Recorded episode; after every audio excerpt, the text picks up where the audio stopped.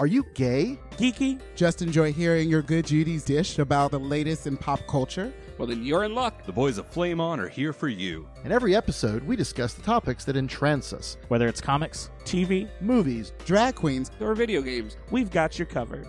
So, if you're ready for your gay and geeky slice of pop culture life, then sit back and get ready to flame on. There's never been a faster or easier way to start your weight loss journey than with PlushCare. PlushCare accepts most insurance plans and gives you online access to board-certified physicians who can prescribe FDA-approved weight loss medications like Wegovy and Zepbound for those who qualify. Take charge of your health and speak with a board-certified physician about a weight loss plan that's right for you. Get started today at plushcare.com slash weight loss. That's plushcare.com slash weight loss. plushcare.com slash weight loss. Spandex makes me horny.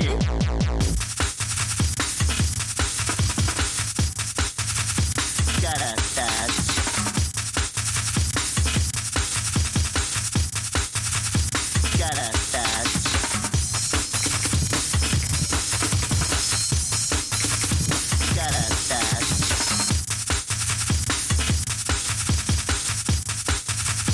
Gotta touch.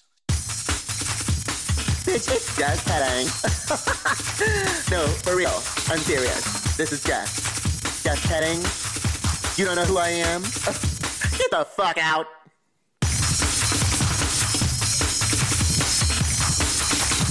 Gotta touch.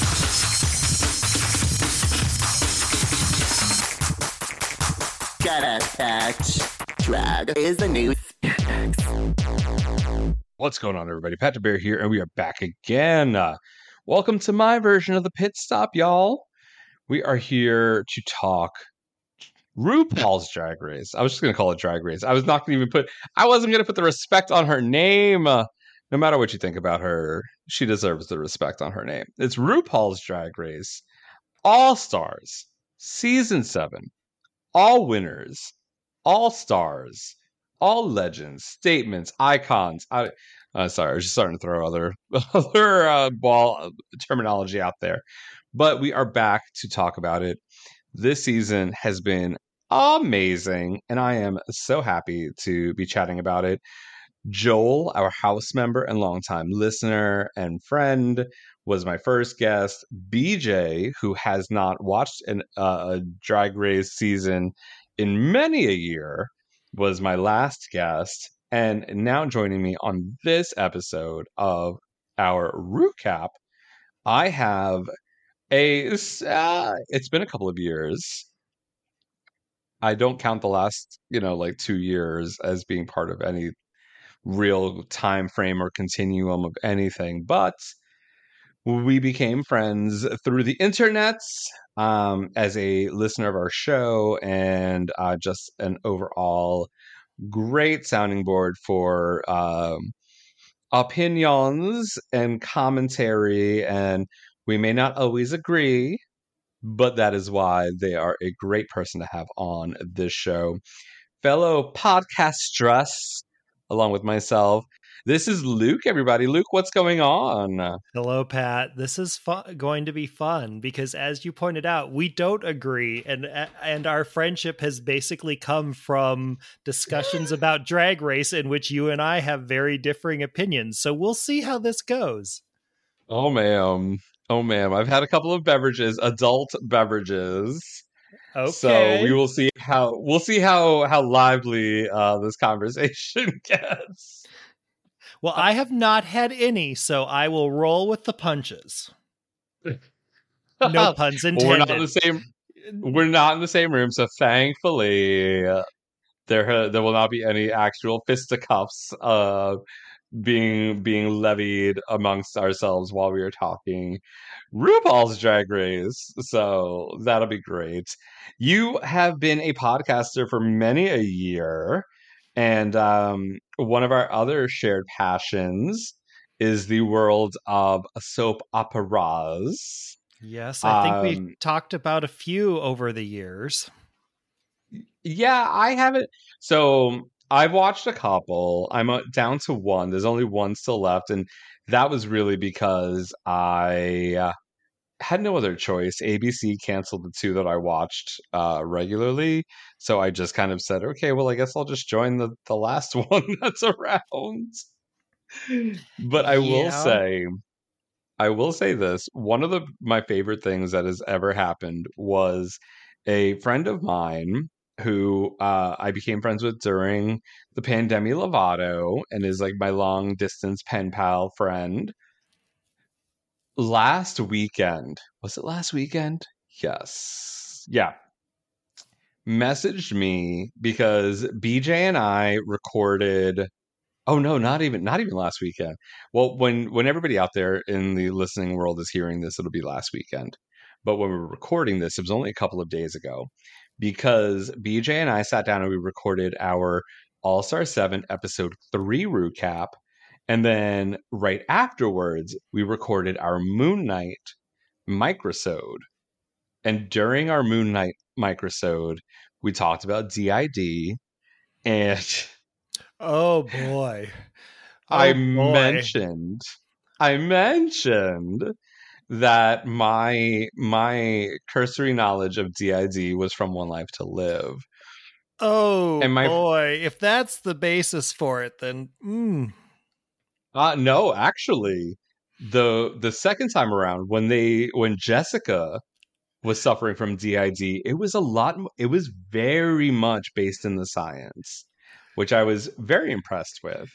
But my friend Jamie um texted me and said something along the lines of I'm I was listening to the Moon Knight episode, and when you were talking about how you knew about DID, I thought if he says "One Life to Live," I'm gonna throw my phone across listen, the room. the, the moment you said DID, I knew that you were going for One Life to Live because between Vicky and, and Jessica, who I think on the on DC we called it uh, called her Messica.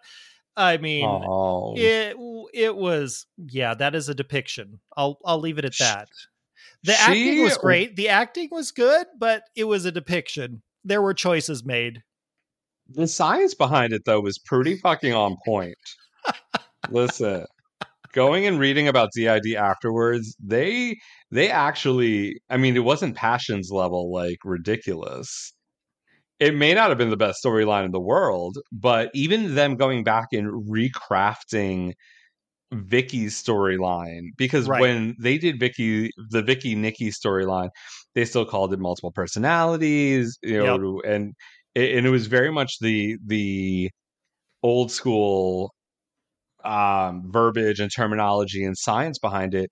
When they revisited the storyline and they brought in Jean and as the gatekeeper and all of these things, they really they really leaned into proper scientific terminology and and the the the more nuanced uh form of DID. So I'm not mad that that was something that that gave me a little that informed me and my my understanding of DID. But yes, we do share the love of the stories as uh my my mom and my grandma would call them the stories. We got we got the stories. But that is not what we're here to discuss. That is and we will we will chat about i you know your your podcast. If there are other soap opera listeners out there luke does um host and uh and and run a couple of podcasts that we will mention at the end of the show. We got to have you stick around for something. But Can't can't not have a tease.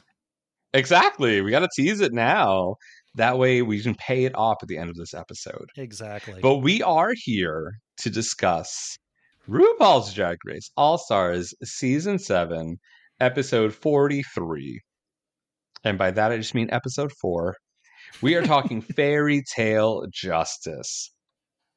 So, when we start this episode, the queens all return to the workroom after taking part in the realness of fortune ball.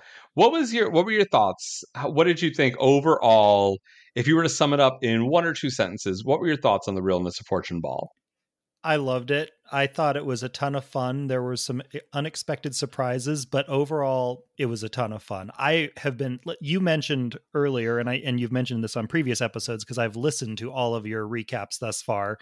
Um, this has been a fantastic season, and so far, Oh, so I'm on good. board for everything. And that's good to hear coming from you because there have been times that I, you have stated on the podcast and then also in chat where you're like. I'm just not feeling it. So it's very nice to have you be reinvigorated about Drag Race. Well, so I will. Okay. This is a season of returning queens. Most of the time, when there is a queen that returns to a season, I'm not a huge fan of them. Not not always in a good or bad way. Um, like I have no problem with Cynthia Lee Fontaine. I'm not a Miss Vanjie fan. Um, I love her mother.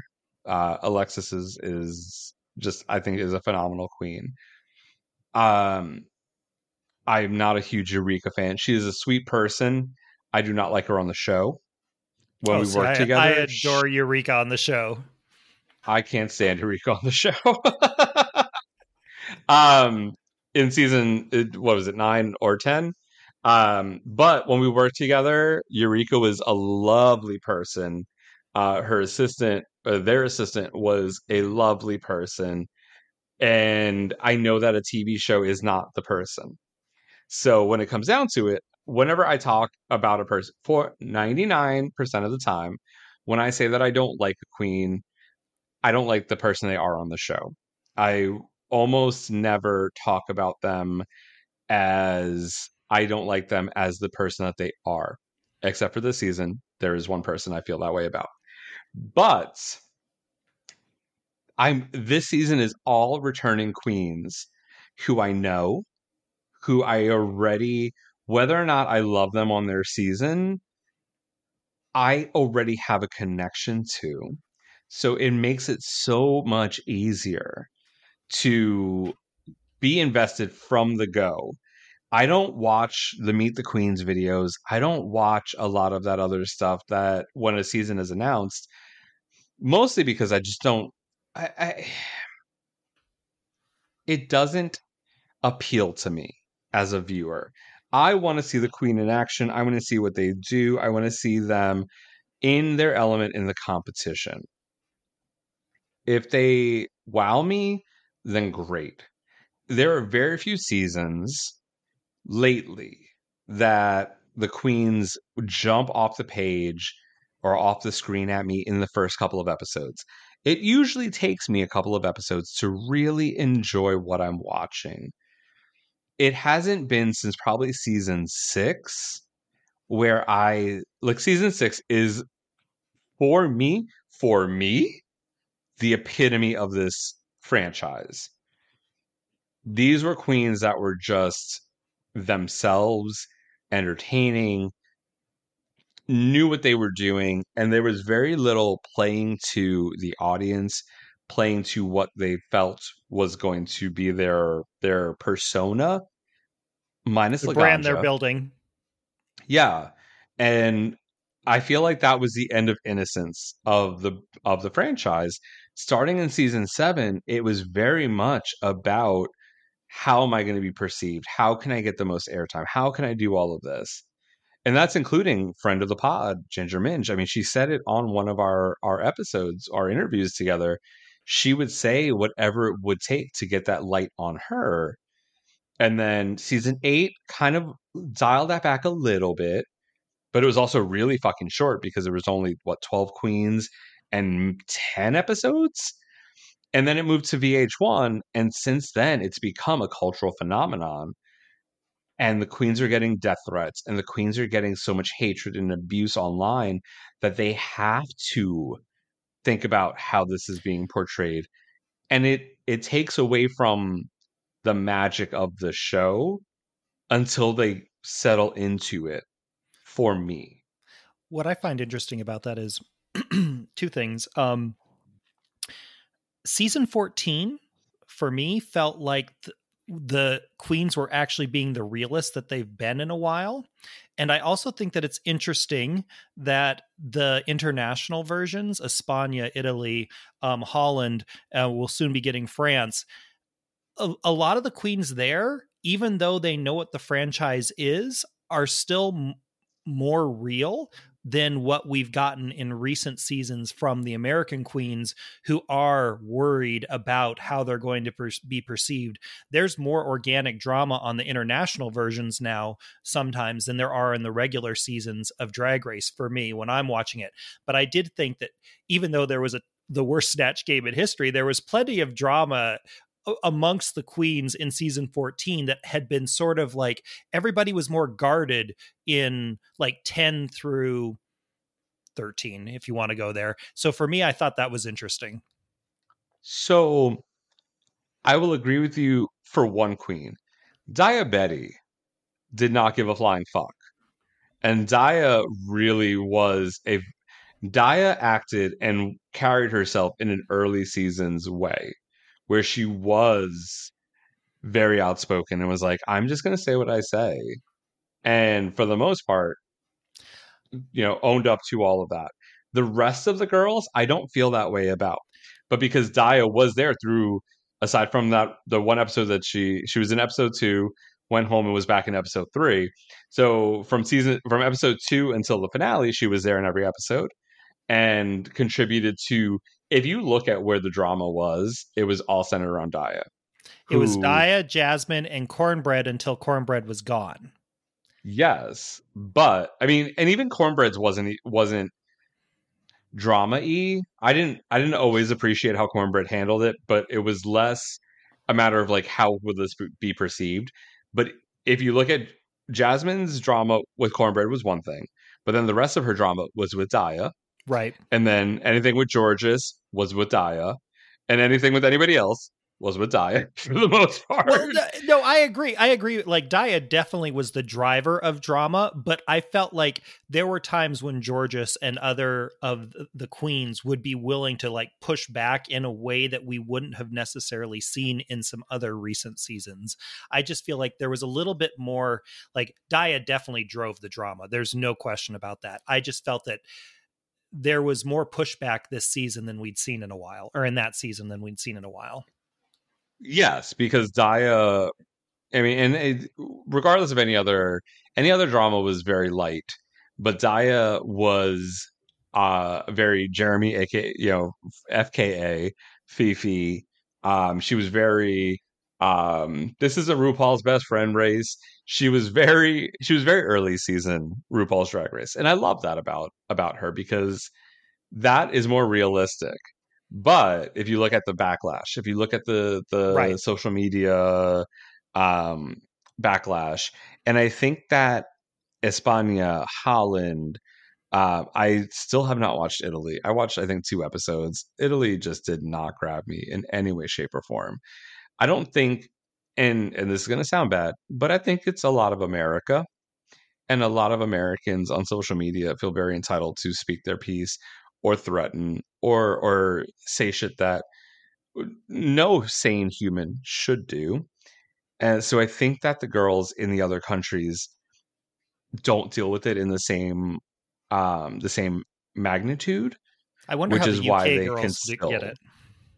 Yeah, I don't know. And I mean, even the UK girls aren't as well, I mean, honestly, look at Lawrence in season 2. Yes. Yeah, Lawrence won season two. When Lawrence um was like when Lawrence had that that moment of being being really cunty to Ellie after the comedy challenge, stand up, whatever it was, whichever like comedy roast challenge or or whatever that they did, where um, Ellie got to choose the order and Lawrence was a bitch to her.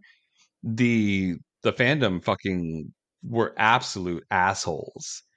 So I think there is a little bit more to that. I feel like if RuPaul is involved, it kind of it there is a little more viewership, which lends to the fandom being a little bit more vocal. Well, and it could it. also be it could also be the fact that it's Eng- it's also in English, so the people aren't having to read subtitles in order to watch it.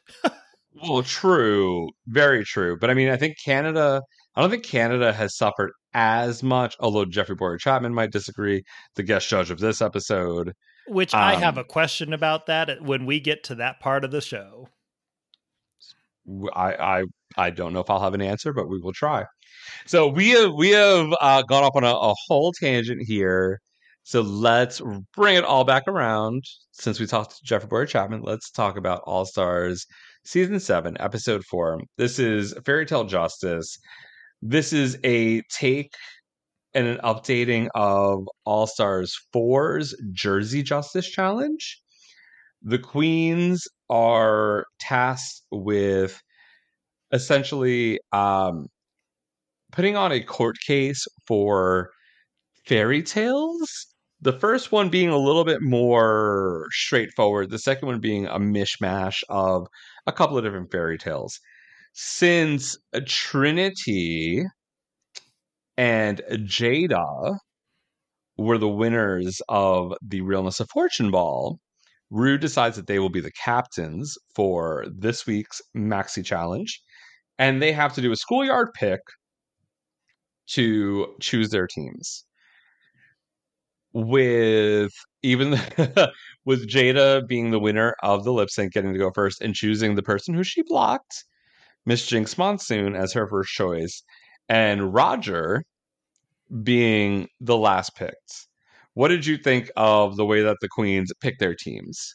I think that Jada is becoming the unintentional like I don't know if it's intentional or accidental, but she's becoming the accident uh, from my perspective as a viewer, the accidentally smartest most smart person on the cast because she blocks Jinx and then she immediately picks her again because she knows that if there's going to be a competition with acting, you get the best actor and then you you live up to what they set the benchmark for and it only makes you look better.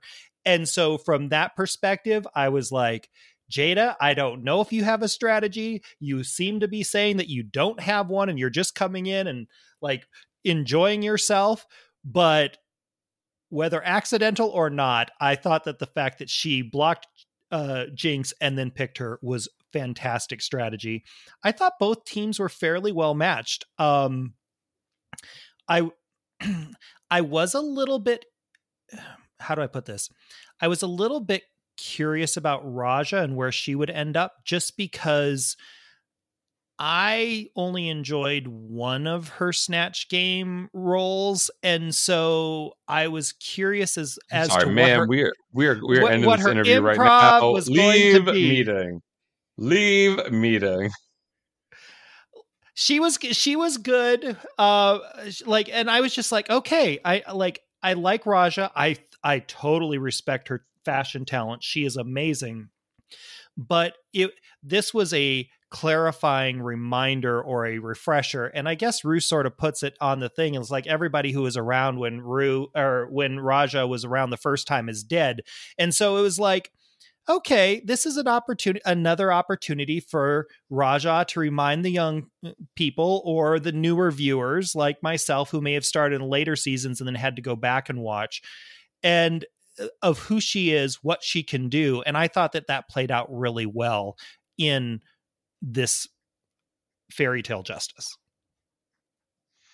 I know, because I mean, I'm actually reporting to you live from the afterlife because I mean, I may not have watched it live, but goddamn, I mean, I, I didn't start much later than Raj this season, so you know, I get it, I get it, but I, I'm, I'm still, I, I can only hope that you mean that you didn't feel as much love for Diana Vreeland because her madam was fucking spectacular. No, Madam Madam was what I loved about that. I thought that was I thought that was hilarious, but I also th- I thought that Madam was wonderful. I thought that it brought a lot of brevity to the beginning of to the first snatch game.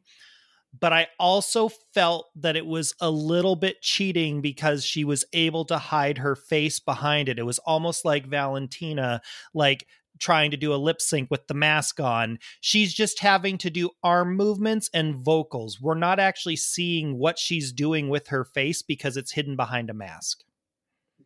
There's nothing that requires needing the face in Snatch Game. I, if your I jokes under- are I- not funny, then your jokes I- are not funny. I understand, but that's why I was concerned about her acting because I didn't really remember what she could do in the acting department. I'm like, it's one thing to put on a mask and wave your arms, it's another thing to actually go in and do improv. And so I was just a little bit nervous. I mean, I guess. I guess. But Snatch Game is a huge improv challenge. So I I will say this, and spoiler alert, I I don't feel that Raja was robbed for a third week in a row. I don't either. There's a there's a lot of talk online about whether or not Raja should have placed top two. I think Raja should have placed top two in Snatch Game. Um, and that's partially because I don't think that Trinity's ca- like her Leslie Jordan was was great, but she basically played two characters that were herself, and there wasn't a lot of change in what she did between the two. It was two hyper feminine homosexual characters that, for the most part, sounded like her so here's what but I'm not they were still fun. I, I'm not gonna. I will. I'm not gonna discount the fact that they were fun, but I feel like Raja. There was much. There was a bigger difference in her two characters, and they were both as funny. I think that when it comes to the top two, the way the seasons are or the episodes are playing out for me and my observation is that you have to excel in all three stages. It, or like if there's two snatch games in a runway, or if there's three looks on a runway and there's one challenge, whatever the case is, you've got to excel in all of them and you can't drop the ball on a single one. And there have been people like Raja, which she oh I, I forget his name where she, like it was the queen uh bob the drag queen um thing Uh, I don't before and after Olivia Thank Newton. John Waters. Yeah. right the john waters like you oh no, I uh, agree. And if you when- listen to the last episode, Right. the, Oh, the I- last recap, yeah, totally tot- agree with you. On but what i'm saying is is that right there is a perfect example of you can't drop the ball on a single thing if you're going to want to get into the top two and at least in trinity's case with snatch game is both of hers were strong enough and then her runway was also strong i felt like she was deserving of top two. Now whether or not she wins the the, the um lip sync that's an, an entirely different thing but there are people like Yvie. Yvie's had some great individual moments but she hasn't been consistent through an entire episode. Well, and I will say this: I I do not agree with you on the runway playing into the challenges if the challenge is not runway. Last episode, Okay. Realness of Fortune, yes, that was three runway looks, and you had to nail them. Raja did not nail the before and after category. Her listening to like Ray Chaser and listening to some other stuff, uh, putting Trinity above her in the the Vanna White realness, I don't agree with. It was it was a beautiful dress, but Raja as 80s Vanna White, I think won that category for me. Her before and after did not. She oh, failed bad there. yeah It, it, it was a great Sandy. It, it wasn't bad. It was a great Sandy. There was very little John Waters, and Right. that was a fail of the category. Yep. Um, she looks she looks stunning, but Oh, had yeah. she done old older makeup and done like a bald head and done a John Waters look on her on her head, I think she would have slayed it. It would have been great. agreed absolutely her, agree Her realness of fortune, beautiful. So she was a two out of three. Jada and Trinity, I'll give you that. Cool. I don't think she was robbed in in that in that episode. In the Snatch Game episode, it really was on the challenge. And I think it could have gone either way for Trinity or Raja. Jinx, no matter what Jinx did on the runway, no matter what Jinx did in the, the lip sync, after that Judy Garland, that was the single best snatch to- game ever if they had given it to anybody, literally, and I said this in the recap when Joel and I were talking about it, but I read uh, a tweet that said Jinx could have stood there and done nothing during that lip sync, and they still would have given her the win because her snatch game was that amazing. Yep. Like her her runway wasn't the best of that uh of that cat like that that episode. But she did such an amazing job in the challenge. I kind of feel like the runway is your if you don't do great in the challenge, it can be your make or break. But we've also seen where you don't do well in the challenge and your runway can be amazing and you still end up at the bottom. Yvie Well- and Brooke Lynn being that for season 11. and in this Brooke Lynn week's ep- slayed that runway. In this week's episode, I think it's another example of where the challenge is what got her into the top two because let's face it, her runway looked like an old West madam who had got a porcupine pelt on her back. I mean, that's what it looked like for her on the on the runway. And so, but she was amazing in the challenge. But like when she- when Jesus she- Christ. when she came out on the runway in that gown, I'm like, how many whores are working for you? And like, and where did you get the porcupine pelt? I didn't mind it. I mean, I will it say this: wasn't this bad. entire It wasn't bad, but it was a weird outfit for this. this entire runway was not like. If I was going to try to get somebody hooked on Drag Race for runways, I would not show them this runway. No, Not saying that any of them were horrible, because none of them were. there was one. No, and, and we will fight about this. I've had enough was cocktails that I. Mm, I will. I will mute you. I'm sorry, dear listeners. You will not hear what he has to say about this because we're gonna fight.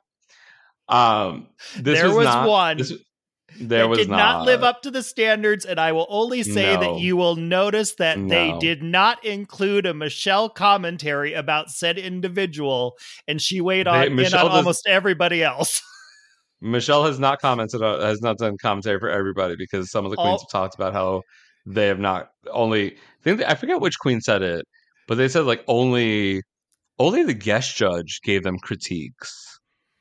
Oh my goodness, who was it? I All think in I episode one. This We will season not with disgrace that name in this, in this house. This this season, with all the gushing that has gone on about these queens, there are some basic principles of drag race, like one pieces and other and other things that would normally get someone taken to the woodshed in a regular season, and yet those things are not being brought up. And one of those was not like the others on the runway. Well, first of all, nobody's going home, so they don't need to criticize the same way. There is no point in doing that because there isn't a bottom. Oh, no, I there are no bottom that. two. I nobody's going that. home. but like there's not even feedback of of like you could have done it could have been a little bit more elevated right right but That that's we what i'm see, that's what i'm saying from a perspective of the show the fact but that it they, doesn't matter. Like, why it- would we need to see that though? Why do we need to see people being shit on in an all-winter season? I'm not if, i'm know, not saying that they need to be Because you're going to shit on them, and I'm going to be mad about this because I'm still mad about it because you already sent these comments over. Well we we talked about it in the chat pre-podcast but um I didn't. I didn't respond back because I was like, I "We gonna wait that. and we gonna talk about this. i saw We gonna talk about this on the show." right um but like i thought overall the runway was pretty strong i thought that vivienne did a great job and we're jumping to the runway God. without finishing the without finishing the skits but like the first skit jinx was amazing and i think that that's what got her onto the runway because her runway wasn't el- like it uh, something that i would say was top two worthy She okay. Let's just dive in. Okay, so Fairy Tale Justice. So the uh, first team of Jinx, Jaida, Monet, and Yvie are doing essentially the case of the Three Little Pigs, where one of the the pigs is suing the Big Bad Wolf for blowing their house down.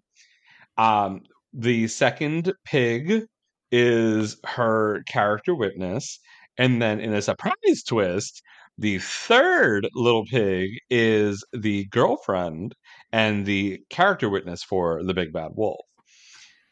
What were your thoughts on this skit overall? overall, I really enjoyed it. Uh, Jinx definitely stole the show with it, though. Her one lines like "only hams," the ASMR, the um, pictures of my hooves, all of that stuff. She was just brilliant. And then the physical comedy when she enters it and tries to close the door and then does it three times as how she is like walks into the courtroom. I thought she did really well. Uh, Jaida coming in as the Instagram pig.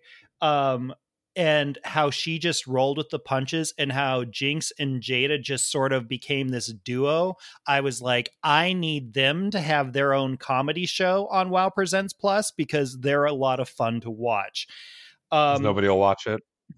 well, Yvie, Yvie, I it to me, Yvie felt a little bit like a knockoff of her Snatch game, but she stated at the beginning that she was thinking about doing a spin on it. So that was intentional. I thought that she really had good moments where she adapted to what was being said and what was going on. And her unexpected chemistry with Michelle was sort of like made me go, hmm. So I enjoyed that. Monet, I love Monet. She came in, but after like not even noticing really the pig snouts on the other two sisters, the fact that hers was not blended, I was like, this is like a one of those fake tattoos. I mean, you just Oh yeah, that was that was so it, obvious. it, it was like I was like I would have expected some blending. I mean, you're not doing a significant amount of makeup for this costume and you're putting on a wig that doesn't really need to be too much prepped. So the least you could do is blend your nose. well, you don't know how much prep her wig took. You don't know how much. By, much her wig- uh, what I'm saying is, or go, I'm but- saying by comparison to like runway looks or other things, Well, this is not something that Well, she uses requires. those pussycat wigs for the Well, runway. That's true. That's true. That is very true. Touche. Touche. Point well I wonder taken. though. I, I wonder though because I mean, like, were they? I want to know. I want to know about the prosthetics. Was this something that like they had somebody come in and help with, and maybe it just did not take on her? Because, I mean, you don't know that you're gonna have to like. I, I guarantee you, they did not bring pig nose prosthetics with them, Right. nor practice with them. So I don't want to judge her on the pig nose prosthetic if there was something outside of her control. I yes, totally did I notice that. it in the challenge? Yes, because it it definitely was not as as well. I didn't like you were saying. I did not notice Jinx or Jaida, Right. but And I that was- noticed Monet. And that was the only thing. Like, you are absolutely correct. There could have been something production related that prevented her from doing it. And I'm totally willing to grant you that. But as a viewer, when you're just in the moment and you're watching it and you have two people come in and you haven't noticed it on them, and then all of a sudden it looks like a scab that's ready to be pulled off on her, it feels really weird. It does, but I mean, it didn't impact the performance. It didn't impact the sketch. So No. You know that's that's at least the one good thing. If it were any other season, it probably would have been a thing where they were like, "Oh, well, your nose, blah blah blah, whatever." Right. But I think overall, I, I agree with with you on a lot of it. I it was an interesting it was an interesting challenge. Jinx, I think, did do an amazing job.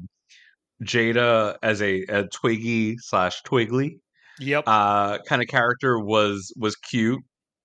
I was a little worried because Jaida doesn't always have the best improv history with the show. And I don't think she stole the show, there. but I think she I yeah, that's I mean that's about the best that we got out of her. Although I will say, I still to this day will go and like, you know, do the do her prince shenanigans from Snatch Game because I mean, it's just stupid and I love it. right. But I think she held her own to season five Jinx and like that improv. Um, not All Star Seven Jinx. Monet, who I think suffers sometimes in improv, was probably even keel with Jaida in that respect. Um, there were some things that she did that I thought were hysterical. Um, like when she would snort, like some of those things were just they were just great. The thing I think that put it over the top was the um the interview with RuPaul afterwards. Okay. When they walked out of that courtroom and Jinx's ear fell off. That was And literally- wonderful. When was it? I think it was Jaida was talking, Uh-huh. and literally out of nowhere, Jinx just goes, Jesus Christ! And she's like, I'm so stressed, my ear fell off. And then Ru is like, What's going on? You're gonna have to talk talk louder. I can only hear out of one ear. I only have 50% of the hearing or however that was. Yes. Oh my god. That was everything. It was was, but everything. here's the thing: I was semi-traumatized. I did not ever need to see RuPaul Charles as a very tall Do- Dobby the house elf ever. Ma'am. And Ma'am. it was In her like flip flops? She right. was living her best motherfucking oh, life. Oh, she was, she was, but I did not need to see Ru as Dobby. I was like, I fucking loved it. Oh my god. No, it was I so much like, fun. I have been traumatized. I have been traumatized. So much fun. I thought it was hysterical. I was like, ma'am, what are you doing in flip flops in this sketch right now? But whatever, bitch. I mean, like, it's your I'm- show. You've been I'm doing not- this for for a millennia at this point. Go I'm for not- it. I'm not from Jersey. I've only landed in an airport there. I've not spent significant amount of times, but I was like, Dobby, the tall house elf from Jersey, is what I were. I'm now watching, and I'm like, okay, or Well, I mean, Soprano, the fairy maybe. land. Well, that's true. That's true. They're not in Michelle's neck of the woods. This isn't Drag Race Jersey. Oh my god. Okay, so Can you imagine if he'd had Snooki hair on? that would have been everything. I already loved it. I'd have fucking died. I'd have pissed myself if, if that he was would have been in that tracksuit with those ears on and a, and Snooki hair, it would have been epic. It would have been everything. All right, so skit skit scat number two is a combination of Little Red Riding Hood, Hansel and Gretel, um, and I feel like like three other things that I'm not even thinking about right now. Little Red Oh, Riding Goldilocks. Hood, That's yes. Hansel and Gretel. But and I feel like there was something else that was incorporated in that was like some weird thing. Like I feel like one of Vivian's characters like was not one of those three stories, and it, it, it whatever. It still From- fucking it still worked. Plus a mixture of the Big Bad Wolf because obviously we're we're going from the Three Little Pigs into uh, Little Red Riding Hood. So the Big Bad Wolf. Yvie plays double duty, and we have Raja, Trinity, um, uh, the Vivienne, and oh god, who am I missing? Shea, Shea. Oh, that's right. there's a reason Yes, you Shea is Mama forgot Bear. her. There's a reason you forgot her. Yeah, I didn't love her. Yeah, I didn't love her in this this challenge. So she was fine, but it was Shea- yeah. Shea's mm, Snatch Game wasn't my favorite, and this was her her choices here were not my favorite. Um, I totally As- respect as- her. I yeah, totally respect Bob her and, most of the uh, time for her fashion choices, but improv is not her strong suit. It can be because It's her flavor flav, her flavor flav. Well, I mean, the same with Monet. Her flavor Oh, flav was was phenomenal, um, and I think overall she wasn't horrible, but she, as Bob, who was who was Bob's um, pit stop ho- uh, co-host this week? Oh, Naysha, Naysha Lopez. Um, bitches, I'm back. Um, one of the Ru- uh, the like Rue Prize. It's called Rue Prize uh, series on YouTube that I watch. Always includes the clip of Naysha coming back into the workroom in season eight. So it was a season eight reunion on the the pit stop, but they commented on the fact that she just kind of went full Karen in the the skit, and there were no other levels to it. And I think that's what it was. It was it was very one note. It wasn't a bad performance. I found it just didn't live up to where everybody else was. Right. So it's all it's like when they do the roasts or the com like the stand-up comedy challenges, the first person and the last person, the most important people in the challenge to be able to set the tone and then wrap it up. When she came into Yeah. this challenge, she did not set a, a good tone on which everybody else could build. It was very monotone. It was more like her reading off a list, uh, like a formal police report, as opposed to her doing actual improv. And Vivienne was trying to roll with it, but she wasn't getting very much because it was so dry.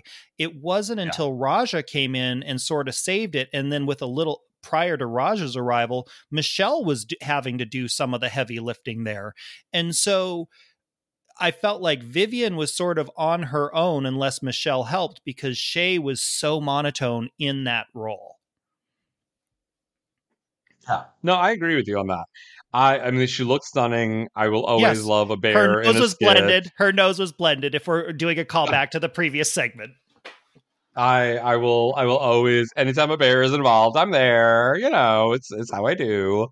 But yeah, it just it didn't it didn't give me levels and I wanted levels. I wanted her to I wanted to feel more Shea in this and it felt scripted versus being able to improv it. Vivienne, on the other hand, I thought was phenomenal right from the jump. Well, we knew Um, that she was going to be good at this type of thing from UK we season didn't one. though. We only had a slight snippet, a little taste of it. we Her knew she did a great Thatcher was Trump. fantastic. Or her Trump was fantastic. Not Margaret Thatcher. That was It- Baga. Baga, yeah. But I mean, like, but but like she said in the confessional, they didn't do an improv challenge, so it was we didn't really get to like have a, a wider scope. We were like, okay, this is we know that she's got the chops.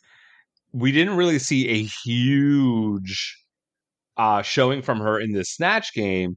So it was kind of like, okay, well, what are we gonna see? And I mean, if you read the editing, you could tell that there was going to be a big focus on her because it was very much I'm coming out swinging for this next challenge. Uh, this badge is mine to win. This is blah blah. Yep.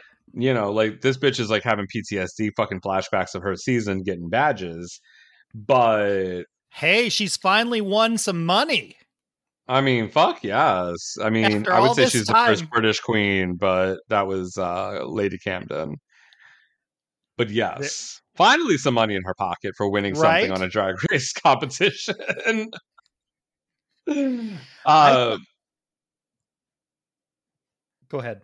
oh, oh, I was gonna say I I wasn't hundred percent sure of how she was gonna do, but she impressed me so much with it between the accents, between her really just kind of taking charge of her character. I think she was marvelous in Ab- in this skit. Absolutely. The fact that like she was Goldilocks, Little Red Riding Hood, Hansel, and Gretel, and the fact that she was rolling with the punches. And I think afterwards in one of the commentary segments, she was like, I wasn't sure exactly what was going on, but I just went with it. And she did fantastic.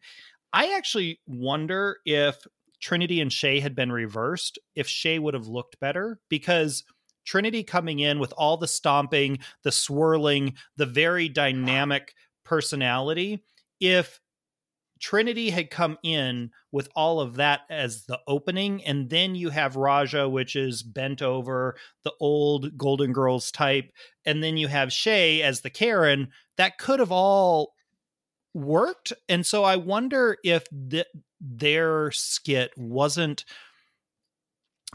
self sabotaged by the order in which the queens were introduced.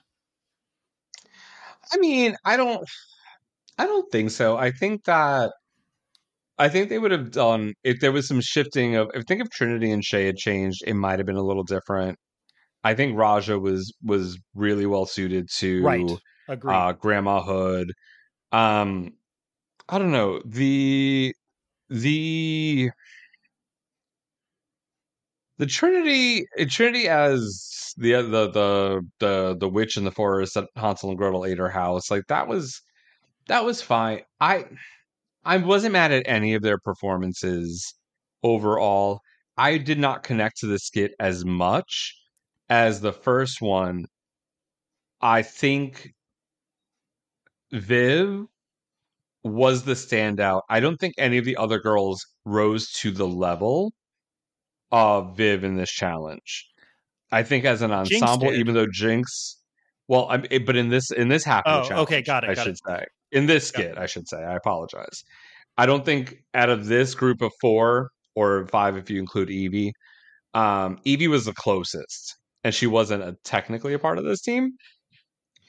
Jinx, even though she really outshone, I think Yvie was still really good. I think the other two girls were at a, uh they gave levels and they gave a feel of like, okay, this feels very cohesive. I don't I didn't feel that same way about skit number two. I think Viv ran away with it so much. Um not, felt- and, and that's not taking anything away from anybody because they all did they all did great, but I think if if I'm looking at this, I'm saying okay, Jinx and and the Vivienne are your clear one and two this week. Ever catch yourself eating the same flavorless dinner three days in a row? Dreaming of something better? Well, HelloFresh is your guilt-free dream come true, baby. It's me, Keke Palmer. Let's wake up those taste buds with hot, juicy pecan-crusted chicken or garlic butter shrimp scampi. Mm. Hello Fresh. Stop dreaming of all the delicious possibilities and dig in at HelloFresh.com. Let's get this dinner party started. Quality sleep is essential. That's why the Sleep Number Smart Bed is designed for your ever evolving sleep needs. Need a bed that's firmer or softer on either side? Helps you sleep at a comfortable temperature? Sleep Number Smart Beds let you individualize your comfort so you sleep better together. JD Power ranks Sleep Number number 1 in customer satisfaction with mattresses purchased in-store. And now, save 50% on the Sleep Number limited edition Smart Bed for a limited time. For JD Power 2023 award information, visit jdpower.com/awards. Only at a Sleep Number store or sleepnumber.com. I I absolutely agree with you on that. What I found interesting about the two skits is as a cohesive whole, the first one was much stronger. But outside of if you set Jinx aside, who after having watched Snatch Game, you just know that she's in a league of her own. I felt like the one-liners were better from the second skit because I mean, the stuff that was going on with Raja making up stories, uh, making up stuff, and then Trinity coming in and her whatever she said didn't match up with what Raja and Shea had said, but Vivienne was still rolling with it. I felt like the way that the individual lines or the zingers or the adaptation of the queens to each other was a little bit better, but as a skit as a whole, the first one was better. I think that lends itself to when you can even when you can outshine a group but still bring them up. I think that's huge. Agreed. Um, and yes, I mean you're telling you're telling one story in the first skit, you're telling 14 stories in the second skit. It's always going to get muddy and and be less cohesive. Um, so I think they were at a disadvantage regardless by trying to tell four different stories or three different stories. And yeah, yeah, I just I think skit one, in my opinion, was the stronger of the two skits. I agree. But Viv, phenomenal. Um, it, it, yeah, there. It, overall, I think it was. I think it was a very cute challenge. Um, to to try to go back to the well of something of, along the lines of that Jersey Justice skit from from AS4 was was a choice, and I think overall, I was not mad about them redoing like quote unquote redoing a challenge like this. What did you think of Ru asking Vivienne if she had learned anything? And Uh, she was like, fuck no. well, I mean, she's a compulsive liar. I think it was. I think it was perfectly in character, and I think I I I I enjoyed it. Like honestly, I think they cemented their wins in that post courtroom sketch with Ru, partially because they were dealing with Ru directly. I, I, I hadn't thought of it that way, but that makes absolute sense. Yeah, I I I, I feel like that was was definitely, and I I will never not think about Jesus Christ like and for the Jew in the group to say that like it's just even it makes it even funnier. oh, Jinx, fucking love it. All right, so the challenge is over. Let's hit the runway. Category is spikes on the runway. I'm I, I don't want to ask this question. Well, maybe before you ask that question, let me just say, because this may also be unpopular, I was not a fan of Ru's outfit this week. Like, there are weeks where she looks stunning, but whatever she was wearing this week was not flattering. I mean, I don't remember it, but I, I feel like I re- I feel like from what I can remember. Oh wait, no. Let me hold on. It was blue and it had cowboy tassel stuff on it, it like something like that, and like it was a blue velvet with tassels, and I was like, no. But it wasn't a full blue blue velvet. I'm I I I, I pulled a picture up. Um, I was not a fan. I thought like- her hair was amazing because she looks great in white and blonde wigs, but the dress was not flattering. I love the design on the bodice area. I don't like the sleeves all the way into gloves. Like I don't like that. I don't like the fact that the top is like a sheer and then the bottom is a velvet. Like I don't think this is her best look at No. all. From the neck up, beautiful. The bodice area, I kind of love that that sequiny pattern. I don't love the neck pattern. I love from like tits to tits to belly button. I like that pattern. I like that. It's no, I don't think you in my world. It is not an unpopular opinion to say that um, this is not Ru's strongest look. This runway in general, not a strong runway overall. Let's talk about But- the positive before we get to the negative, maybe. Bitch, no, no. Let's just let's just fight now. Okay. All right. What are what are you? What are your low lights? The low lights. Um, Yvie.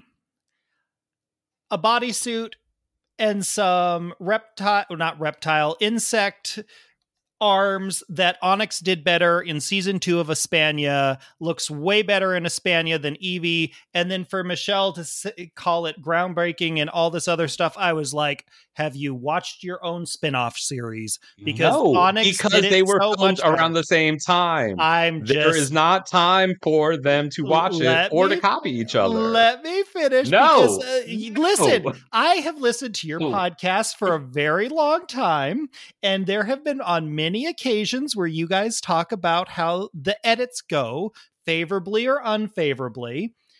If you have two shows that are being recorded at the same time, and you see that Onyx had her uh, insect outfit weeks ago, like a month or more ago, and you're going to put out a new episode of All Stars, maybe you just cut that comment from Michelle out so that she doesn't say that it's elevated because by comparison, it's not. I've actually been disappointed with Yvie most of this season.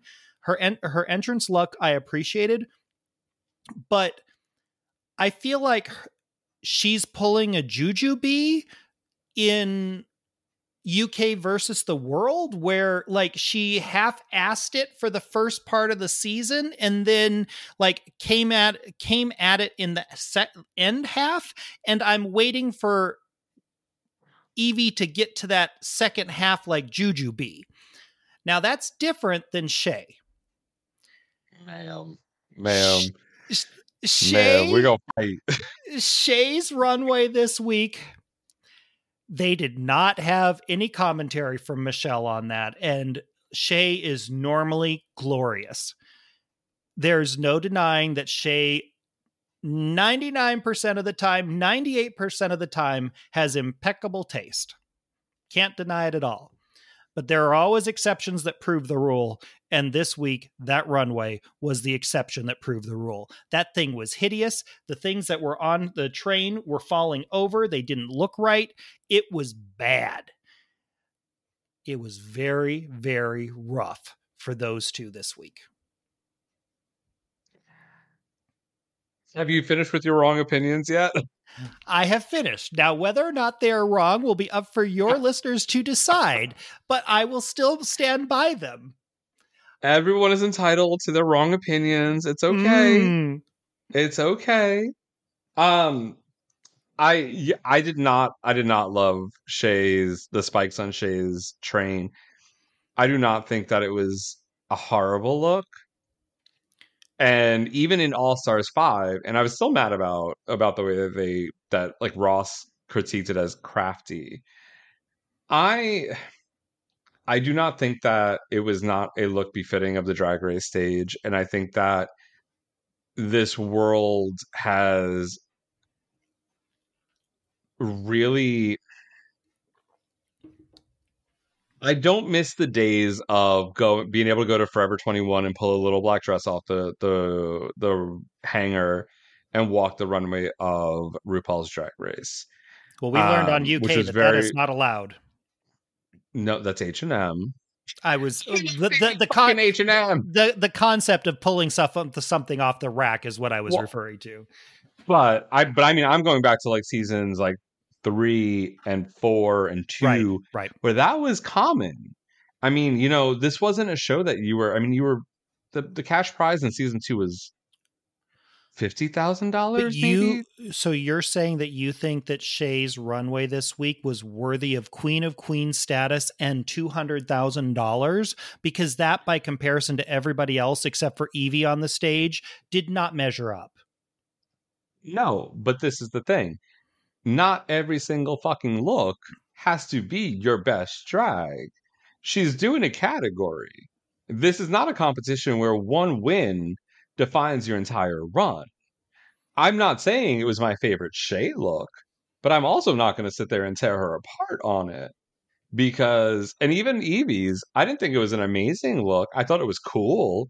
I thought it, It was also was a little bit of a harken back to um, her being on point in her own way, which was very much like a Brooke Lynn, like a, a Right. Brooklyn Yvie battle feud type of thing callback. Um, I I still I don't think that Yvie's runways have been oh my god jaw dropping, and I don't remember if it was I had read something before the season started, and it was where the queens had said it was either that they were most impressed with Yvie's runways or her makeup. And I'm really hoping it was her makeup because everything that I've seen after this episode was, oh my god, look at that mug. And her her face was beautiful. She looked better Um, in her lineup outfit than she did in her scorpion outfit. Though I will say, her standing on her toes like that was damn impressive. Well, yeah, and I mean it's the same mug, it's just a different outfit in that in the same episode. Um if we're talking like the the critiques or the when they announce the top two, because thank God they've gotten to the point where they're just like, let's change out of these fucking outfits. Like, um, and this is something where like, and this was the same critique from Monet that the pit stop had. Some of these outfits are more are better um photo shoot outfits Mm. because Bob and I mean Bob is is Monet's sister and she you know she's being honest about this. That outfit, Monet's outfit, I liked her outfit, but it did not read well on the runway. She looked so awkward and like she was trying to make sure it all stayed in place. Photographed in a in a photo shoot, probably stunning, but on What the I- runway, it's different. What I found interesting about her outfit specifically was the fact that it looked so much better when she took the mask off. Like when when she came out on the original runway, and I was like, okay, this is Mad Max returns to office after a pandemic. But um, it the mask, like I got what she was going for. But then when she was like when the critiques were going on and she removed it to speak and you got to see more of the detail and like when you were looking at her face you weren't focused on this mask she actually for me looked way better without the mask on than she had when she had it on but i agree if you're talking about photographs that mask in a photograph is going to look fantastic. And that's the thing and that's where like a lot of like a lot of the looks on the runway it's tough because they are being so blown out because of the lighting because you're talking about television lighting versus a photo shoot versus anything else um and with you know which you talk España you talk um US I will say this and it's going to be wrong from the standpoint of a xenophobic way, a myopic way. But Michelle and the U.S. franchise don't give a shit about the the franchises in other countries Well, outside true. of UK because that's what they're involved with. and they haven't gone back down under yet. Well, I mean, I was thinking about that today. Yeah, I don't think they will be, to be honest, because that has been a highly, highly not well received uh, franchise. But aside from UK and US, and I'll include All Stars with the US because I mean it's just an extension of it. They don't really care. So Michelle, Michelle may not. And I mean, honestly, at that point in Well, time, that's true. at that point, at that point in time, she wouldn't know. Yvie wouldn't have known. Onyx wouldn't have known. Like none of them would have known any of that. And it's it's not. So they were talking demons and monsters. I, I believe is the the runway you're referring to for Onyx. Um, I it's I like España. I just really have not paid a whole ton of attention, and I haven't seen episode two since like right after it aired. Um, and I'm trying to catch up on it. But It is these- an excellent these- season. Excellent season. I don't speak a lick of Spanish. I need to learn it because so I don't have to read subtitles. But let me tell you, oh, it is because some worth of the it- subtitles don't match up. But Right, right. Uh, Uh, but it, that is season two of España has felt like an All Stars, and it's a regular season. It has been fantastic. Uh, I don't know how to say I agree with you there. I love España from what I've watched. I mean, I love season one. They Uh, had a it's a- Transformers robot in the first episode. I know. I didn't. I. Mm, yeah, that's a that's a lot of money to put into hoping to win a show. But anyway, we're not here to talk España. I still think it's a fantastic. I think it's the best of the uh, international franchises. I really do. So I'm oh, not. I agree I'm with not. you. I agree with you that Uh, any of outside of. UK, outside of UK, Well, I I still I count that in. I, I don't Because count that Ru as an goes there. international because of Ru. got it. Okay, fair enough. Uh, yeah, non Ru hosted Of the uh, non-English- international. of the non-English.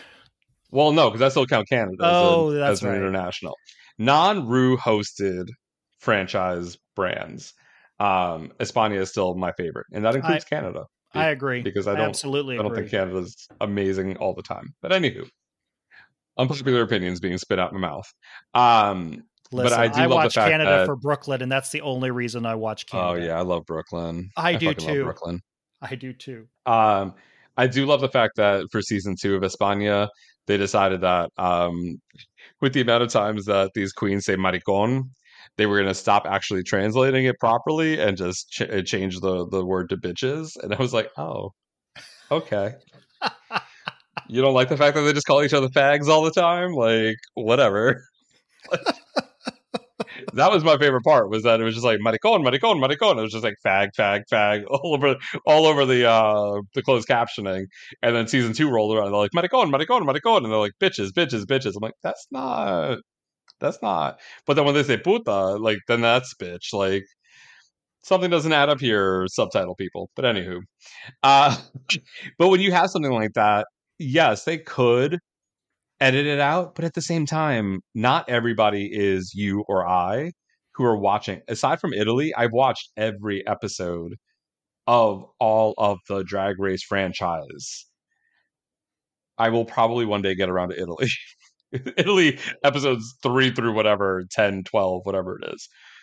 Um, but not Here's the everybody thi- that watches If the US version watches Spain. That's true. And just as a FYI, if you end up watching Italy, almost all of those episodes are an hour and a half because they cram so much stuff into it. There were times when I was watching that season where I was like, is this episode ever going to end? So prepare yourself before you go and Oh, watch girl, the that's why I season. stopped after two. Right. It was Ooh. so. It was so. It drag. It, pun intended. It was dragging on for so long, and I was like, um, this is this is a lot of extra shit that I don't need, and like, this is where I commend the U.S. editing team. They know how to make that shit go. They know how to do this. When you know when they when the queens leave the stage to go to the Untucked Lounge, aka the workroom, they do that little part where they speed up and they like they, they put that like room room sound Right. and like speed up the footage. Dragula does not do that. Some of the um the international versions do not do that and i'm like you realize that you're wasting my time right now right like Well- this is seconds that you could be shaving off and this is where the editing is different but it's also because They include The- Untucked the- in the regular episodes. well but not even that but like in different countries editing is done differently Right. the only place that it's a direct comparison is dragula where i'm like i don't need to sit here and watch them all walk off at normal pace like you're showing me things that i don't need to see that i don't care about. Let's let's find a way to make this a breezier lighter edit. And that was italy. When i was watching drag race italia it just felt like it felt heavy and weighted down by everything that they included. And i just didn't like after two episodes i was like i am just I, this is a lot to read and a lot of things that i don't care about and then to find out that the winner did not win a challenge the entire season i was like wow, that's that's um that's a choice. But again we're not here to talk italy. We're here, we're here to talk all stars um i i don't think it was their worst runways. I don't think i will defend jujubee on you've done 47 seasons of drag race you go to uk versus the world i get that you've Listen, You- I don't you- disagree with you. Like she's she's totally she's totally got to do what she's got to do. I'm not like it's just it, when you chuckle about it with Jujubee, you have to be able to also point it out in other people. And for me, I feel like as much as I enjoyed the fact that Jujubee sort of half-assed it the first part of that season, I sort of feel like Yvie's doing that now. But this is the thing. We're still in a panorama. And when those seasons, when All Star 7 and UK versus the World were filmed, we were still in the thick of this pandemic Lovato. Mm, That's a lot of money that you are not making by touring. And especially somebody like Jujubee. Mo, Mo wants to spend that much money. Good on you, bitch. But Jujubee doesn't have a makeup brand that she's launching and that she's making money off of. She doesn't have all these other things. Um, I'm not going to sit here and say, "Oh my God, Juju's runways were the best," but at the same time, I'm not going to fault her for not spending money on a show that's not giving her a fucking penny. Because this isn't like a U.S. drag race where she could win 100,000, 200,000, 150,000, even 10 grand for winning a fucking lip sync um, at the end of the challenge. She's winning a fucking repeater badge. I wouldn't spend the money either if I didn't have it. I would be like, okay, well, these are probably the first couple of challenges. I'm going to save my money for putting together a couple of outfits. We don't know her life. And whatever the case was, like that was what it was. I don't think Yvie, I think Yvie's drag right now is an elevation of where she was on season 11 does that mean that it matches up to what we call an elevation for a Shea or a Raja or um a Jaida? Maybe not. Um Jinx, it's a fucking glow up because in season 5 she was a whole different person. So I'm never I never like to this is one of the only things that I will kind of kind of slightly be like when the Boulet brothers are like, we will not critique your drag because drag is art and art is subjective. I just don't I I, I somewhat agree with it. I just want to I want it to match the category. If you match the category and it doesn't look like you hot glued construction paper together or it doesn't look like you just took gift bags and hastily hot glued them to a corset, La La um, Mm. then I'm like, okay, like I I wanted to match the category. I don't think anybody should ever go into or or be expected to go into massive debt to have thirty thousand dollar outfits to walk a single runway on a television show. I agree. I- I agree. I just when I when I what I have for myself as a viewer is the expectation when you're getting Queen of Queens that you might come out with something more than a one piece and stingers. But was it? Listen, that Beedrill cosplay that she did was a Pokemon lover's dream. I don't think it was. I, I don't think it was a bad runway. And I think if she were to win this show, it's a culmination of her 11 weeks of competition and her lip sync for the Crown SmackDown. That is any queen, any. I don't think there is a single queen that has won the show in the US that you can tell me has not faltered or had a runway look that maybe wasn't their best. Oh, I agree with you. And I feel like this is Shea's week where that definitely happened for her. But with Yvie, her runway looks throughout the season thus far, for me, have been disappointing from what I would expect from Yvie. I mean, compared to kind of the, the Hobby Lobby crafty look of her season 11 drag, this is an elevation. She's not of the same quote unquote. I don't even want like I feel bad even saying this because and drag isn't doesn't need to be compared in a in a compare and contrast Yvie versus Jinx versus Shea or versus the Vivienne. Um I haven't loved her outfits per se. Like I the the Bea Arthur, I think the Bea Arthur was my favorite. That was even fantastic. the Cardi B look was like I didn't like I don't know Cardi B in that aesthetic, but she actually looked like like she gave me full out fucking Bea Arthur realness in that first part, and I fucking lived. Um, but there are some parts where I'm like, eh, you know. But do I feel like this is a glow up and an elevation of Yvie from season eleven? Absolutely, absolutely.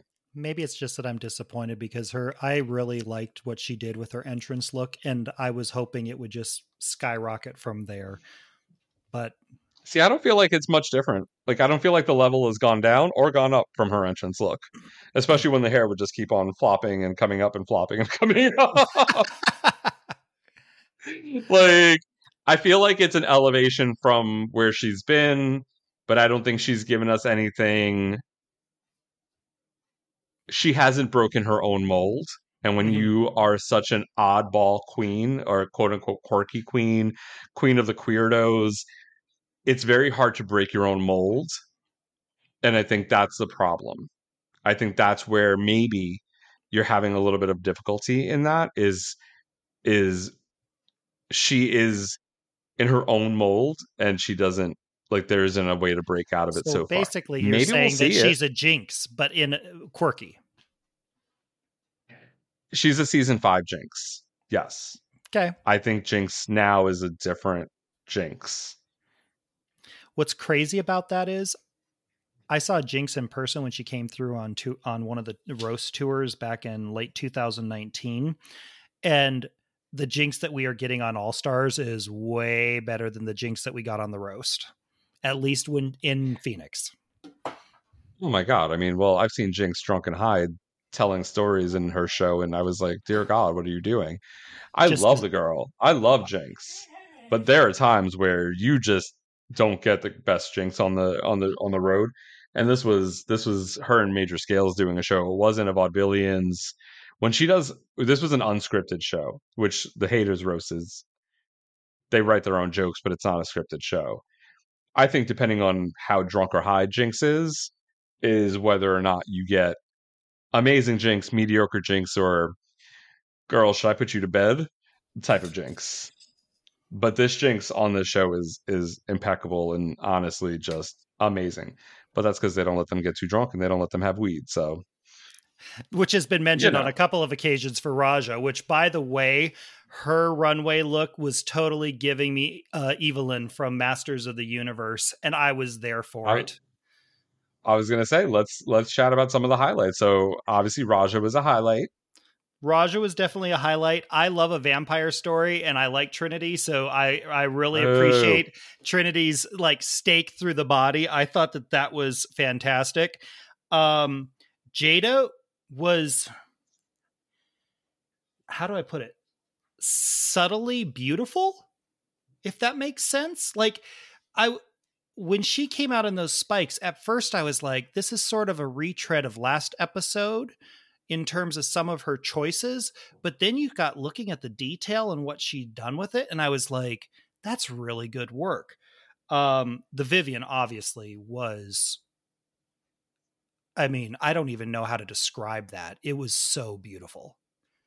I didn't love it. I don't know what it was about it. I didn't love it. I don't. I didn't hate it. I just didn't love it. I don't. I don't know what it was about it. And I. I'm not a fashion queen. Like I don't. You know. I. I get that my opinions are just some random faggot on the the internet with a, a microphone. You know, just talking shit every week. But I didn't. I thought it was. I thought it was a pretty look. I just didn't. I didn't think the like oh my god this is like groundbreaking fashion changing like praise that it was getting i didn't understand it and So- and that's fine like, i just I, I i didn't understand it the same way I thought like it took me a moment to warm up to it. Be- when she first came out, I was like, "Wow, that's something." I I wonder if it would have looked better if it had had some sort of either cape or something around the waist that she took off to reveal the legs, and then you have it with like without a cape or without a dress or skirt. I I can see where you were like not in love with it, but once I adjusted to my expectations to what I saw uh, as she stepped out from underneath the arch, because at first I was like, whoa. And then I was like, whoa. This is beautiful. and that's i mean i i i will not discredit her i think no matter what she deserved her win absolutely i just yeah. It, it, it just it this one wasn't it for me. Um i think if there was anybody overall that i i thought was best in class in a in in my opinion not the strongest runway overall it would have ended up being uh raja. Like i thought raja was was fantastic. Um I think But it- Raja's it- runway was beautiful. Um, like I said, when I saw that, I was like, "This is giving me everything from Masters of the Universe and He Man that I need." It was it was Yeah. wonderful. Uh, one thing that I wanted to bring up because I thought it was hilarious. The episode started with Jinx play playing UK Hun, which which is like on the ukulele on the ukulele, which was super cool. But I was like, is she doing this for Vivienne? Because if so, this is the wrong season. Vi- that was a season two song, not a season one song. And so I was like, I wonder. well, it would have been is- really mean if she sang uh uh break up bye bye which her- sh- Oh, vivienne yeah. lost the challenge in it would Would've been been really fucking shady. That would have been shady. That might. Hmm. shady bitch right. Exactly. Exactly. It, yeah, I think it. I feel like when this filmed, that may have been uh that may have been something that just came out, and I feel like it might have been something that was like, hey, it's a little UK thing, and it's a a current thing. Mm. Where when we're seeing it, we've now had an entire other season because with they bang, shoved Bing season Bang Bong. into. Well, yeah, but season three got filmed. Season three was probably filmed right around the same time. Right, because Ru probably during a pandemic was just flying over for the second half and probably did a third season right away. Yes, because what they did because there was such a delay, they didn't air UK season two during the normal time.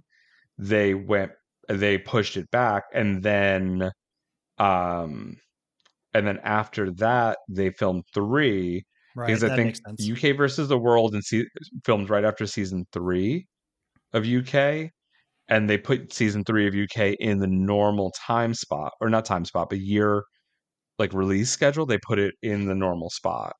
Mm, So it yeah, everything was is all out of whack. But I think at that point it, that was probably something that was more more in the drag cultural zeitgeist when they were going into the quarantines and the filming of this season. And I think that was just kind of a thing. And it was a little like, oh, okay, UK and Vivienne, like Yeah, I think it would have been shady as fuck if she was like, "I want to break up, bye bye." Maybe I'll see you in the next life. I want to make up. Uh, which I think is still a superior song. I, I still think "Break Up Bye Bye" is a better song, but again, just me.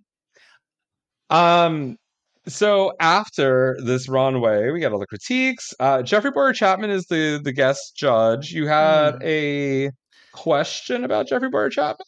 So I wasn't much of a fan of his on Drag Race Canada season one. And Because you were an uncultured swine.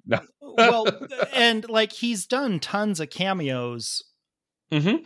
prior, but I'm like, after not being on Drag Race Canada season two, I was like, what is it about him that has him coming back to this franchise, the mothership, when I don't know if it was considered unsuccessful, the fact that he didn't return for season two in Canada, but like, what is the obsession with him by Ru or World of Wonder that keeps him coming back? Well, I think he's friends with Ru, which is one thing. Um, two, he didn't. It wasn't like a a fan backlash, which he wasn't fired from season from Canada. He had a scheduling issue, which was the same as I think. Um, oh my god, what was her name? Stacey, the From other Element? ju- or judge co-host co-host. Um, both of them had scheduling issues, which prevented them from filming season two because production was shifted because of COVID. Hmm. Um, so neither of them were able to return for season two. Does that mean that they'll be back for season three? I don't know. Um, but it wasn't something where they were like, "Oh, well, the fans hated you, so we're going to fire you," which I, would I think be a horrible thing to have be a, a precedent for anything. But um, it was it was a scheduling thing, and I think that Ru likes Jeffrey Bowyer Chapman. I think that his appearances on the U.S. uh, flagship show have all been relatively well received, and um, yeah, I don't see him not being brought back as a guest judge, a skit scat person, because he's done The Bitchelor, he's done Snatch Game of Love, he's done all different things. Um, and in this case, just being a judge on the panel, I I see him being a part of the show. I don't know if he will be back on Canada, but I haven't I heard like much him in- about I- season three.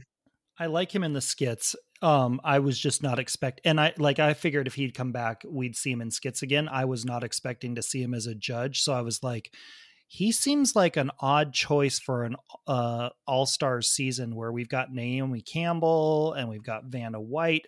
I'm like, this seems like an odd choice.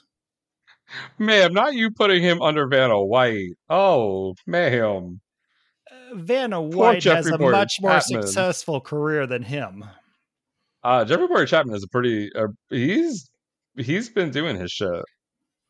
I'm not saying that, but she's been on she's been television on shows. she's been on television consistently for 40 years right or more on that it in. one game show. On Right. that one game show. And you don't think that she's made more coin than most people with that syndication deal and uh, you know that they're paying her a pretty penny to keep her coming back. I mean, we're talking 40 years, so we're talking like in the 70s. You think they were paying Vanna White that much money up until maybe the 90s, maybe the 2000s? You know that bitch was not getting her money's worth. Like they were not paying her what she was worth for many years of that the tenure. she was she was my first inkling that I might be gay as a kid because she was the only person that I saw on the farm because my grandparents loved uh, Wheel of Fortune and would watch it every day, evening during supper. And so like she was my first introduction to someone who looked fabulous in a gown and I should have n- realized back then that something was different because I had. When you were her like, I want to wear that dress, Right, rather than I want to take her dress off. right you were like, I want to take her dress off and then put it on. Right. It's like I want to be able Yeah. to glide across a room like that. I mean, I mean, I hear you. I hear you. Um, yeah, I I see him being a part of of more things. I just I don't know whether or not it's uh it's going to be something that I I don't know what Canada's future looks like. I I would love to see Stacey back. I didn't have as much of a problem with Jeffrey Bowyer Chapman on Canada's Drag Race. Uh, I think he filled a specific type of role. And I think because he was mean to Jimbo once, I mean, there was some other shit that was that he said. Right. I, I don't don't fucking at me, uh, people out there. But I think the biggest issue was him saying something mean to Jimbo and the fucking fandom being like, "How dare you fucking say anything about Jimbo?" And I think that's really like the big thing. That's really the big. I mean, Michelle has said some ridiculous shit to a lot of people, and we don't fucking treat her the same way. But Right. whatever. But our top two all stars, we've talked about this already, were the Vivienne and Jinx Monsoon. Viv gets her first legendary, legendary, legend, legend, legend, legend, legend, 10K. legend star. She well, first off, she got her legendary, legendary, legendary, legendary, legendary star. Jinx, however, did not get a legendary, legendary, legendary, legendary star because she was blocked. So then after that, they lip sync to Love Will Save the Day, the Jelly Bean slash David Morales remix by Whitney Houston, with the Vivienne coming out as the winner of the lip sync. Did you think that the right person won the lip sync? I did, but for a moment I thought that Jinx was going to win because whenever I think about Whitney Houston dancing in her music videos, it's mostly shoulder work. And so in the gown that uh, Jinx was in, I was like, oh, they've given her a thing where all she has to do is shoulder work. Um, and so I was like, are they setting Jinx, Jinx up to get another one? But then I thought that Vivienne did what she needed to do, not to pull from another um, series, but she did what she needed to do. And I, She I was did what needed to be to done. be done. Exactly. Boy, I, that's a whole different topic, but I have been enjoying Legendary. Um, I no, seriously though. Vi, Do you want to be a statement? Or oh no, what? um, I thought if the if the fucking if the team that should win does not win, I will fucking throw something through a window. this season has right been now, that very finale- interesting. That finale is set up with one team that deserves to win So and one team that I don't feel deserves to be in the finale. I did- that's just me. I did not realize that they dumped a whole bunch of episodes. So I watched them, thought I was caught up, and then found out that there's a whole bunch more out. And so I'm a little bit behind. But so far, with the exception of one team, this has been like Drag Race season 14. with the, it's been something. Anyways, uh, not to I- detra- I detract from Drag Race. Honestly, like I don't understand HBO Max's three episodes, three episodes, three episode one. But I mean, Netflix did this with the the Circle as well. They're like, here's three episodes, here's three episodes, here's three episodes, here's three episodes, here's the finale by itself. Like, I don't get that. But the team that should be in the finale, that is in the finale, if they don't win, I will fucking riot. And if you know, you know. I look forward to watching the episodes. Oh, oh my god! Did you see the anime ball Yes. with Bob the Drag Queen yes. coming in this fucking Sailor Moon with those wings and them yes. fucking the anal bead braid like uh fucking braids? Yes. It was Oh, so good so to good. see him. And he looked The sh- fantastic. Deshaun in the fucking tuxedo mask outfit. Oh girl. yep. Yep. Anyway, so yes, I I even with the fucking alley oop from Jaida, the fucking double teaming to bring the xylophone out. Like, I still think that I think that the Vivienne deserved her win. So, I was thinking about that. Like they since since they all could potentially be top two, I was like, Jaida probably had that for her own thing if she won it and was going to use it and pull it out and use it. And the Viv probably knew it and was just like, hey, Mhm. as par- in the moment. I feel like I thought it was very well done. I think listen, I guarantee you that was that was a little collusion because they would have had to known about it, and Viv and and Jaida were probably like, "All right, well, if if I'm top two, I'm gonna use it. If you're top two, just come over and I'll hand it to you." Are Fucking you collusion. Suggesting a sick, uh, secret alliance between Jaida and Vivienne. No, because I don't think they're smart enough to pull that off. But um, definitely collusion in this lip sync. But it was a cute lip sync. I It wasn't mad about it. I did not. And it's Jinx's first lip sync loss. The first queen to ever beat Jinx Monsoon in a RuPaul's Drag Race lip sync is the Vivienne, because technically the final one of she beat Detox in the semifinals. They did a lip sync at the end of the the la- second the second to last episode, and she was crowned the winner. So technically, she won that, and then she won uh, the one where she was top two before this. So this is the first time Jinx has lost a Drag Race lip sync, and Vivienne has that that distinction now. But after a quick perusal down the line, Viv chooses Monet X Change to be blocked. So Monet can compete next week and even win 10,000 doll hairs, but she will not be able to receive a legendary, legendary, legendary, legendary star. So Did you see the expression on her face? There like sometimes every once in a while you'll be able the they will do an edit that actually allows the the facade to drop. She did not look happy. Oh no! Oh, I mean, she said it like as soon as she gets blocked, it's game on. And I mean, she's been playing this game hard from the beginning. She's been playing Yep. quote unquote under the radar, but she's been playing this game hard from the get go. And honestly, I, I I kind of it makes me a little upset. And I'm sure that it's not going to be like she's not going to come out and be a cunt about it, and like a, a- she'll roll with it.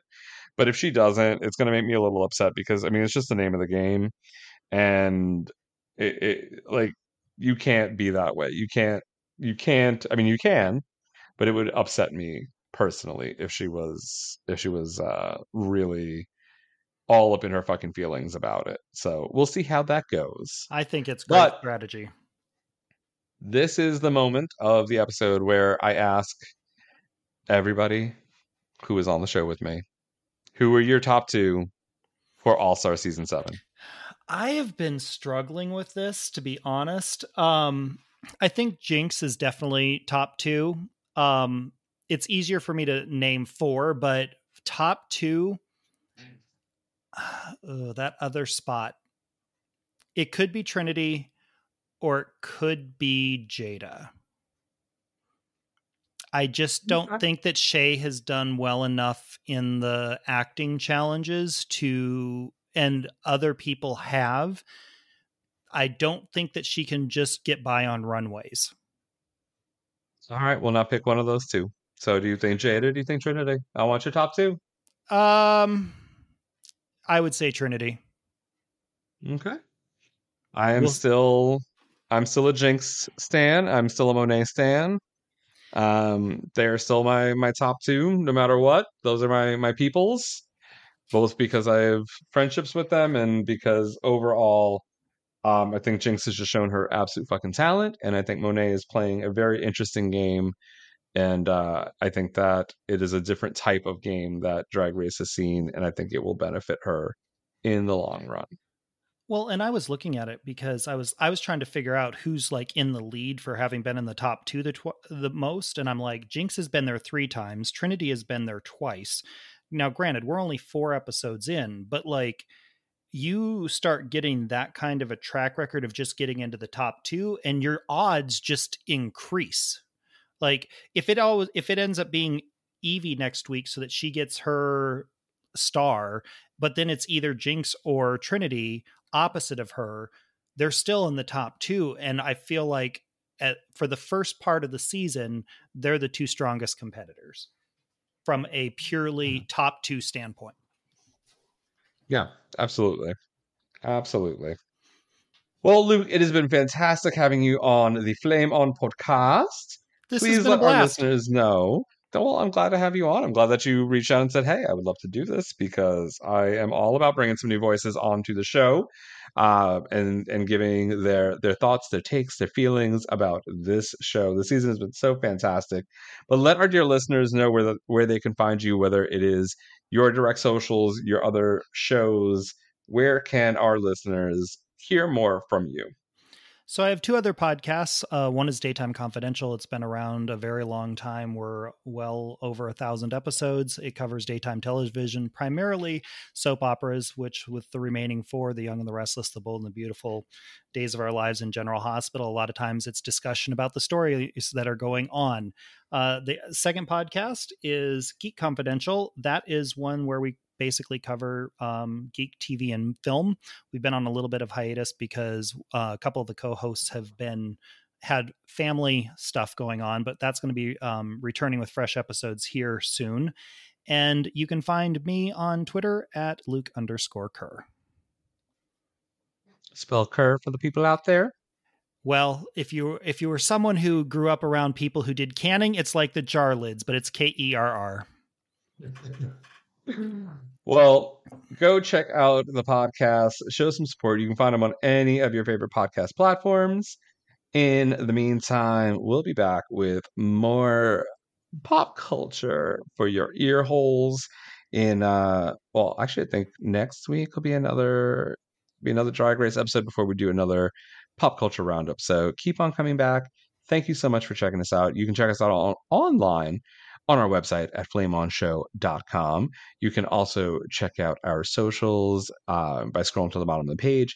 Our Twitch uh, feeds are all there. Our YouTube interview series, all that good stuff is right on our website. You can also find our Threadless shop linked right on our webpage and our Patreon. You can link right from our website, or you go to patreon.com forward slash flame on show. And uh, from there, join our Patreon at any of the four levels that are available, including our house level, where you too can become a uh, guest host on one of our roundup episodes if you so choose. Again, Luke, thank you so much for joining us. Dear listeners, we'll see you next week with more drag race recaps. Until then, bobby bitch. Ever catch yourself eating the same flavorless dinner three days in a row? Dreaming of something better? Well, HelloFresh is your guilt free dream come true, baby. It's me, Keke Palmer. Let's wake up those taste buds with hot, juicy pecan crusted chicken or garlic butter shrimp scampi. Mm. Hello Fresh. Stop dreaming of all the delicious possibilities and dig in at HelloFresh.com. Let's get this dinner party started.